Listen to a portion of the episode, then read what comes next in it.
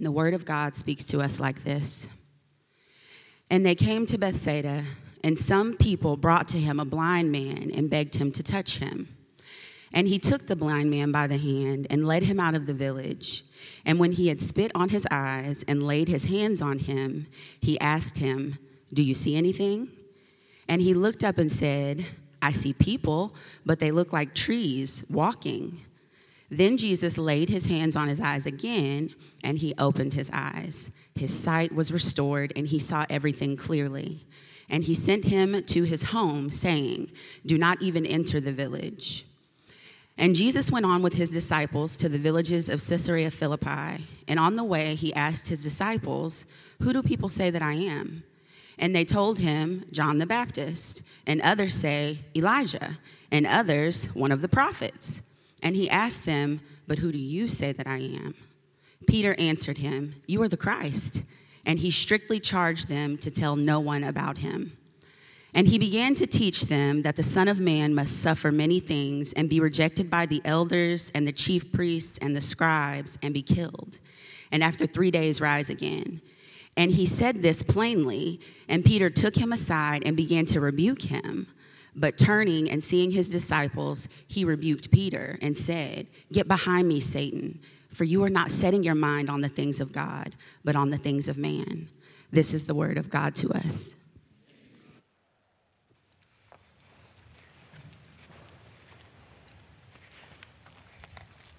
Thanks, Britt. Hey, good morning, everyone. Um, if I haven't had a chance to meet you, my name is Dylan. I am the uh, pastor for community and missions here.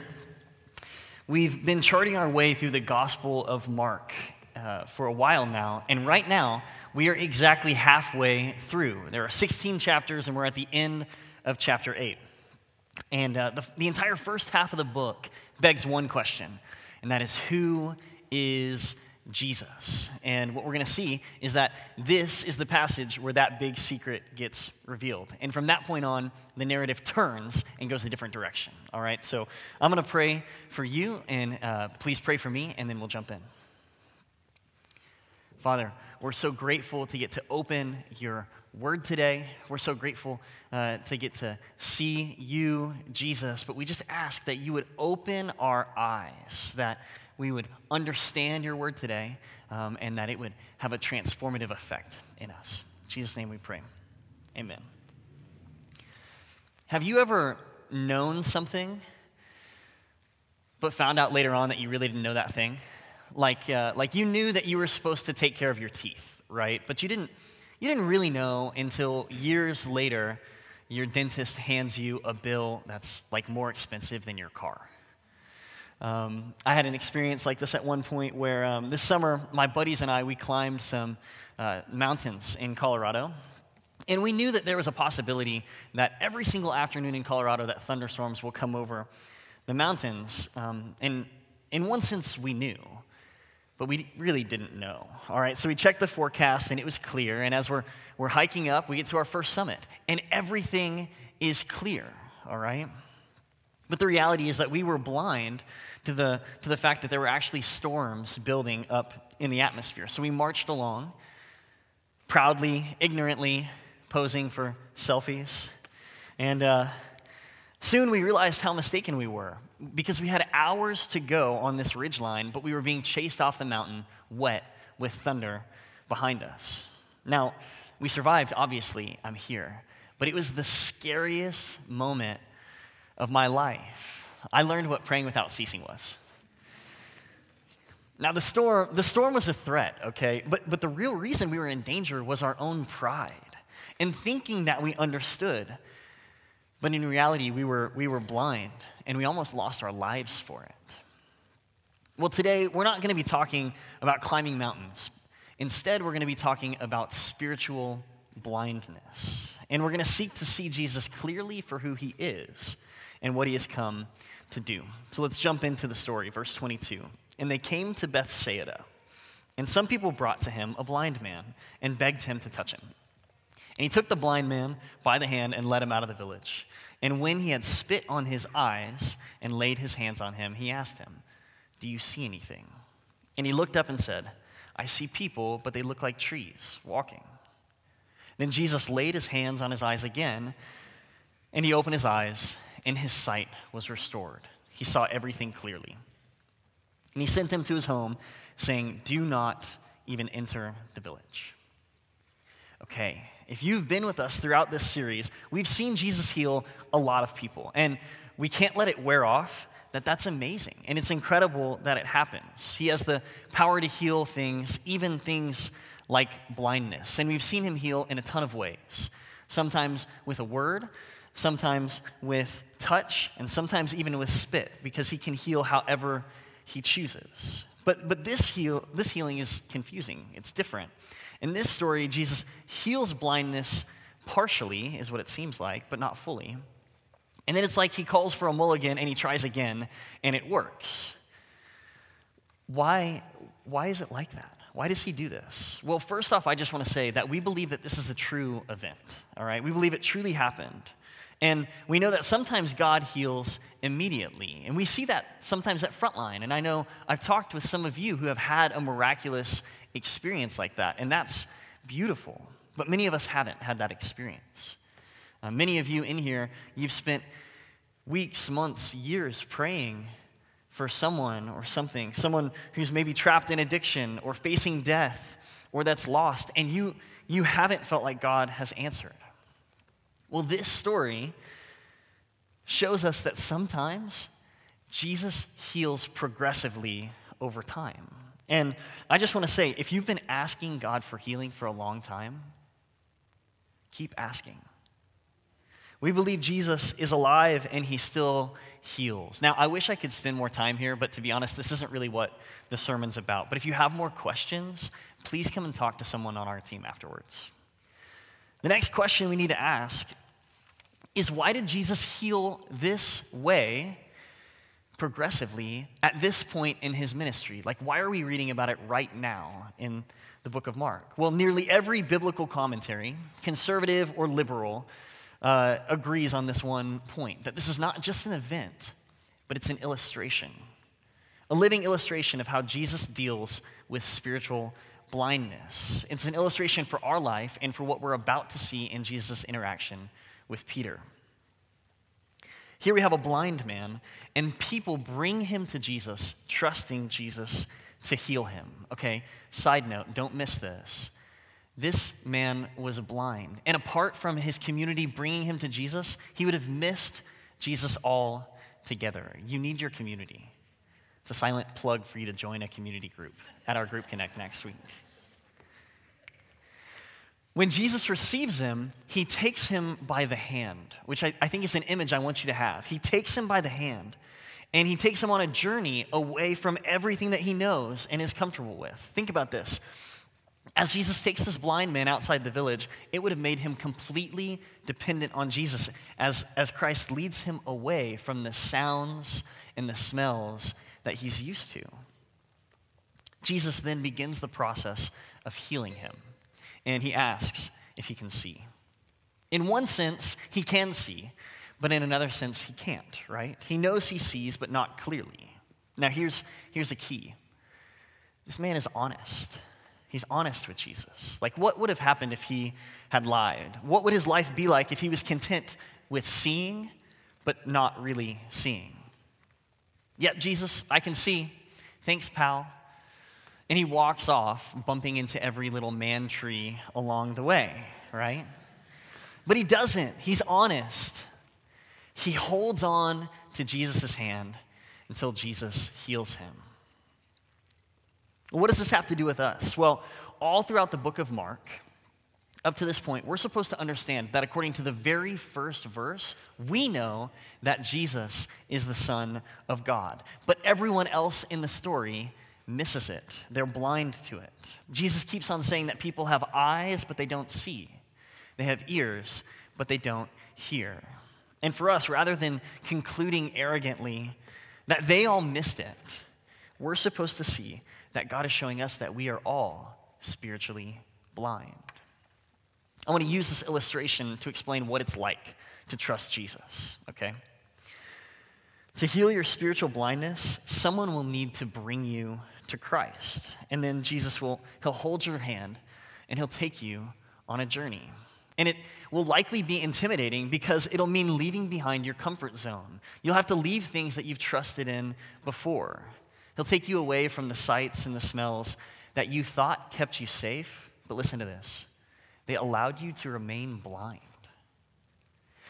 Then he'll get up close and personal with you. Hopefully, he doesn't spit in your eyes.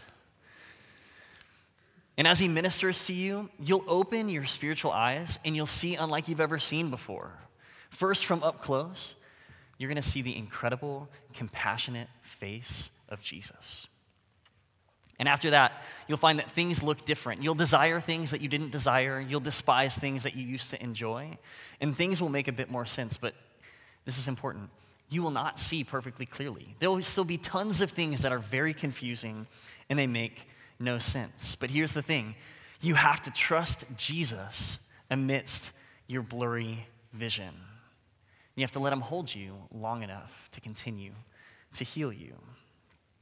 Here's the last thing on this point Church, we cannot be content with blurry faith. Let me tell you what I mean. Many people have a vague understanding of God. They have a vague understanding of Jesus, and they're content to live their lives with blurry faith. They haven't been honest with their lack of sight, they haven't been honest with their doubts or their lack of understanding, and they walk around as if they see. I'm seeing a lot of people I know right now walking away from the church and from Jesus, and a lot of it is just due to this blurry faith. People had a version of sight, but they were content with vague spirituality. And it hurts, it's heartbreaking. They dip out of the church for frustrations with doctrine or philosophy, and they follow their blurry faith alone, cryptically posting on social media, bumping in to blurry man trees for the rest of their life. I want to read you a quote from Dr. Martyn Lloyd-Jones. He says, The most comfortable religion is always vague religion, nebulous and uncertain. The more vague and indefinite your religion, the more comfortable. There's nothing so comfortable, so uncomfortable, sorry, as clear cut biblical truths that demand decisions. So, Frontline, today, I want to implore you hey, this is a safe space to have blurry faith. It's a safe space to have doubts and questions, but don't be content there. Do the work in community with people who aren't afraid to seek answers. Seek clarity while holding on to the hand of Christ and know that seeing the face of Jesus clearly is well worth the wait. Now, this story, it's not just about us and our life. Uh, it helps us understand the next part of the story when Peter gets asked the most important question of his entire life. Let's go there. Verse 27 And Jesus went on with his disciples to the villages of Caesarea Philippi. And on the way, he asked his disciples, Who do people say that I am? And they told him, John the Baptist, and others say Elijah, and others one of the prophets. And he asked them, But who do you say that I am? And Peter answered him, You are the Christ. And he strictly charged them to tell no one about him, and he began to teach them that the Son of Man must suffer many things he must suffer many things and be rejected by the elders, the chief priests, and the scribes, and be killed. And after three days, rise again. And he said this plainly. Like I said, the first eight chapters of Mark are all driving at one question Who is Jesus? And this has been a mystery, and this is the moment. First, Jesus asked, who do others say that he is? And there are plenty of opinions because everyone's trying to figure this out. John, Elijah, one of the prophets. You see, the assessment of the crowds is that they see Jesus as a spiritual man, a respected man, and a great religious and moral leader, but nothing more than that. But when Jesus, the God man, turns and locks eyes with Peter and says, Who do you say that I am. Peter, speaking on behalf of the disciples, says the one thing that no one else has said You are the Christ. This is a moment that Jesus has been waiting for since the second that he began his ministry. Okay, the Christ means the anointed one, someone set apart by God, empowered by God for a specific task. And Christ is the Greek word for the Hebrew word Messiah. So we're going to use those interchangeably here. Why did the, why did the Messiah matter so much? Hope. You see, every hope in Peter's life hinged on the Messiah, and this was true for any Jew at the time. They were acquainted with the scriptures, and in Genesis, Adam and Eve, they were deceived and they rebelled against God, and they brought about all of the effects of sin and brokenness into the human race. But in that moment, God gave a promise that one day a son of Eve would come and bruise the head of that deceiver. And the people of God were constantly looking to that day and to that person, the Messiah. There were whispers of this Messiah all throughout the Old Testament, and we'll get to the, some of those in a second. Now, here's another thing Peter had a story, right? He grew up under the occupation of the Romans, so every dollar he made or every fish that he caught was taxed and given right back to those military officers to oppress him. Think about this. He had seen these soldiers do terrible things to his people, to his own family, his friends, and maybe himself. So he had a lot of reasons to hope. And in this moment, he realized that the Messiah was coming, and that changes everything. Okay, to this point, Peter and the disciples were spiritually blind, but this is the first evidence of them truly seeing. There's a parallel account of, of this story in the Gospel of Matthew, and that one includes Jesus telling Peter that he is blessed because flesh and blood didn't reveal this to him, but it was a gift of God. And Peter's answer to this one single question will change everything for him. C.S. Lewis is famously quoted as saying that Jesus is, e- is either lunatic, liar, or Lord. What do you say? There are lots of important questions in your life, like where will you live? What will you do? Will you get married? How many kids will you have before you buy a minivan? But all these questions are trivial compared to this one. And that same question that Jesus asks Peter, he asks me, and he asks you Who do you say that I am? When you ask people who Jesus is, you get a lot of answers. Jesus is a great moral teacher and a great leader, the original influencer.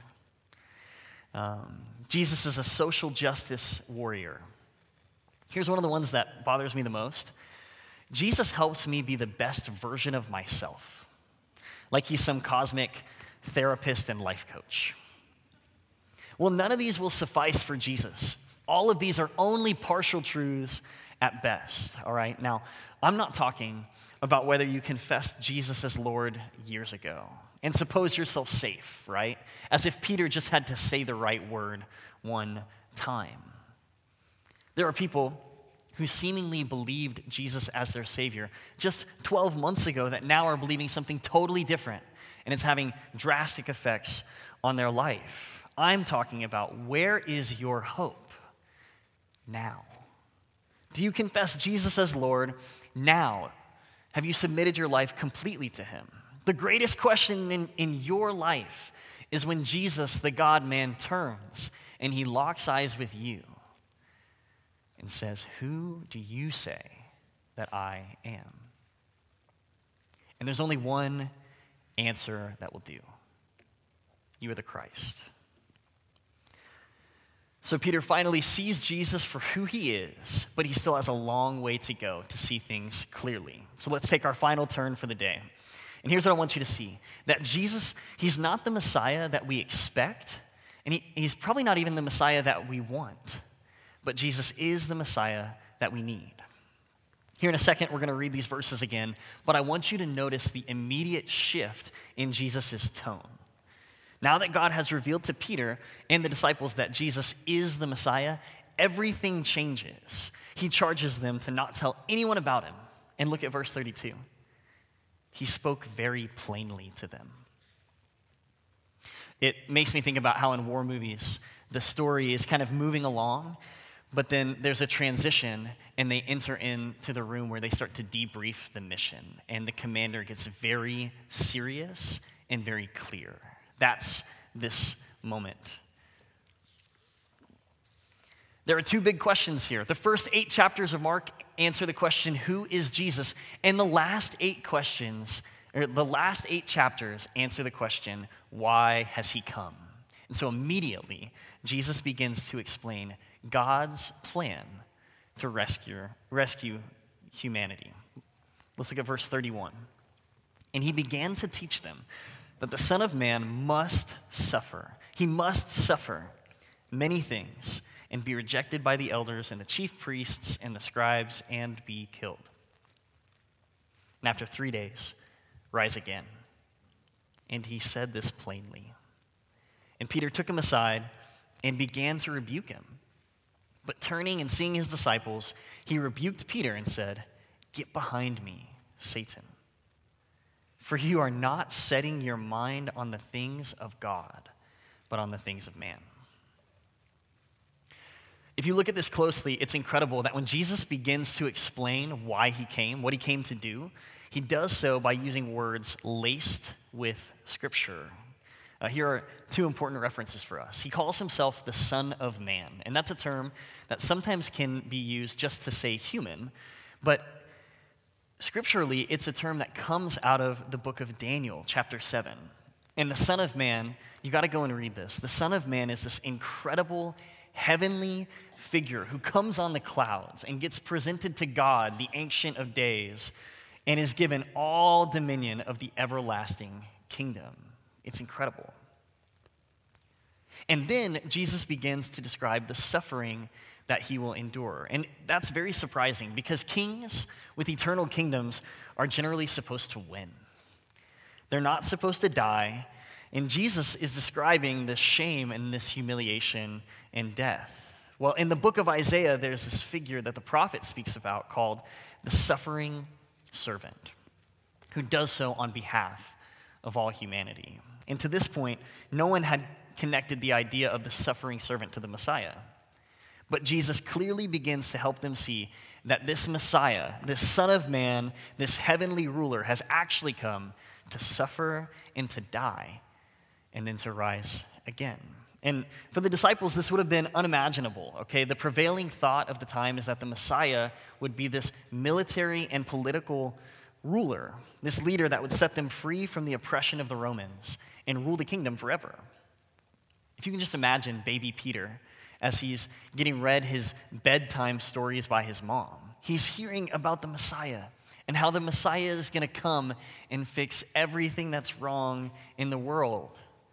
And so, right now, he's realizing that the Messiah is here and he's getting to be a part of that.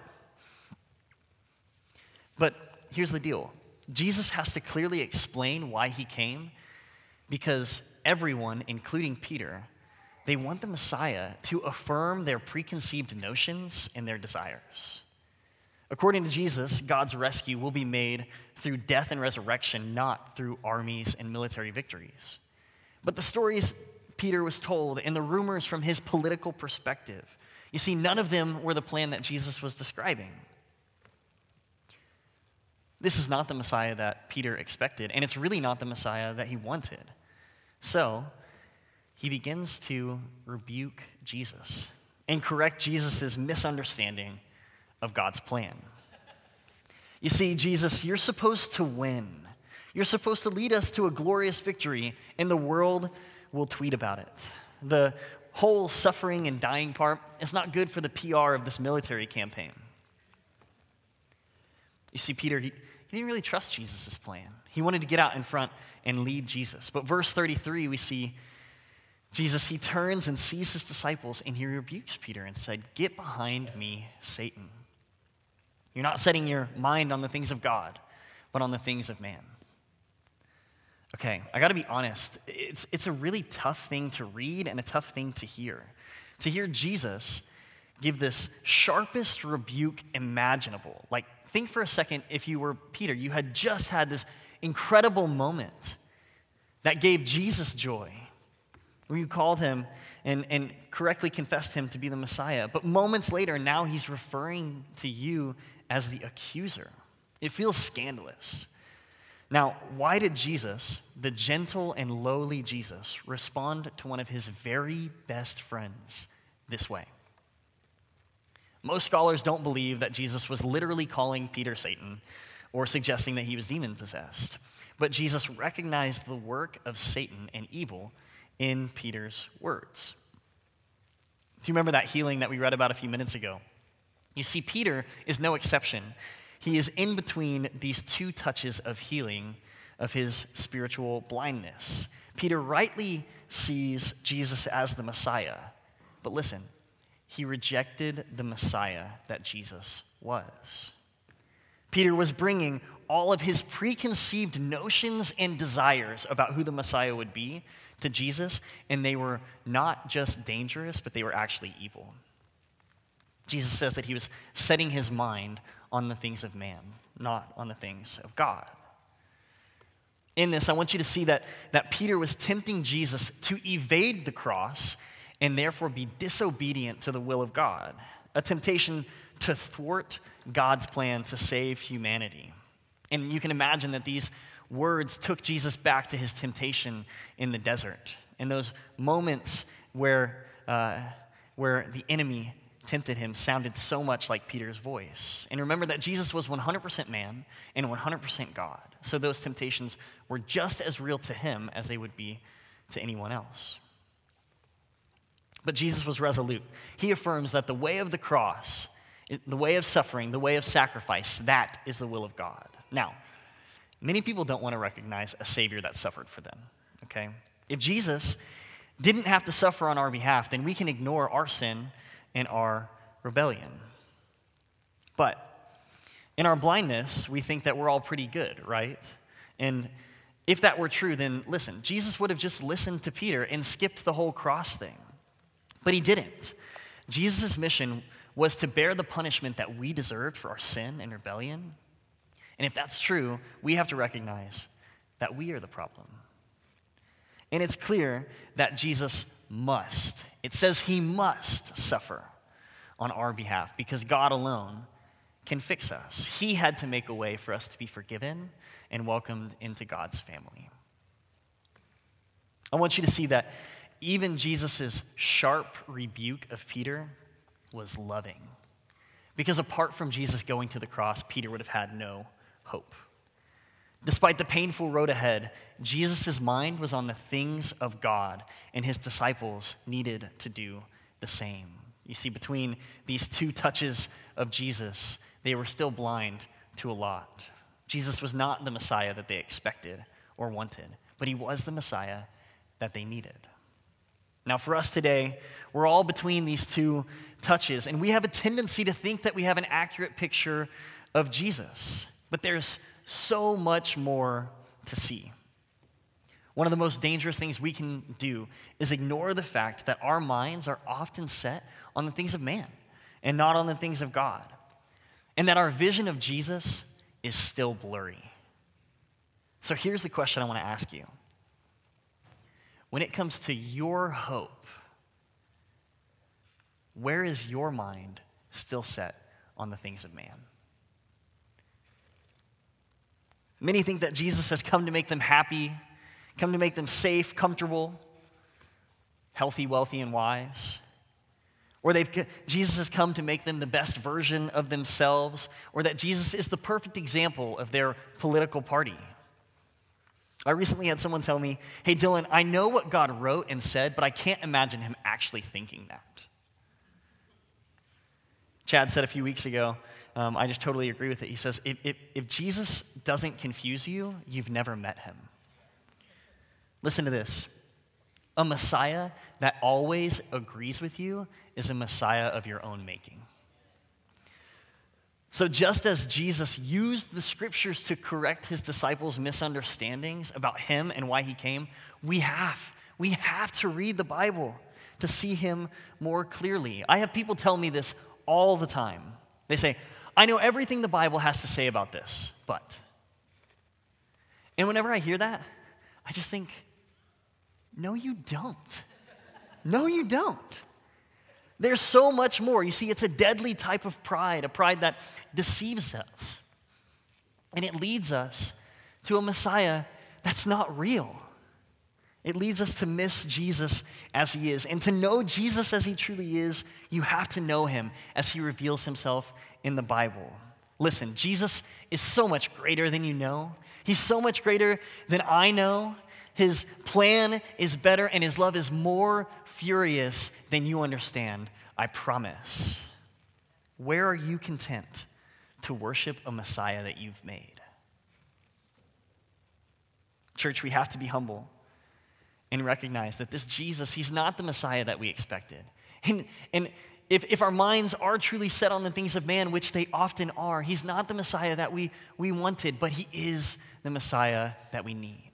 So, as we bring this to a close, I just want to say this, church. God loves you so much. He loves you so much. The more clearly we see Jesus for who he is and why he came, the more we will understand his love. Jesus came while we were his enemies to sacrifice himself so we could become family. Family. And that's beautiful. Following Jesus is worth it.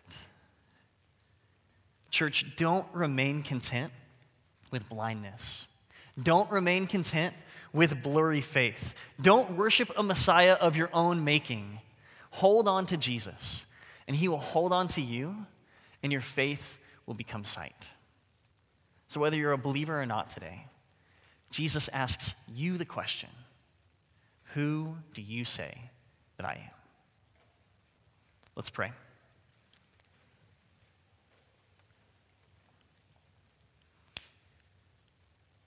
Father, we're so grateful that you didn't leave us blind that you didn't leave us on a path to our own destruction, but that you come and you love us enough to help us see. But Jesus, I, I pray for our church. I pray that our church would stop being so consumed with our social media feeds and the podcasts that we listen to and everyone else's opinion. And God, that you would bring us back to the truth that you are the Messiah. Would you help us trust in your plan? And we just pray that our church would follow you, Jesus, and that we would never, ever be the same. In your name we pray. Amen.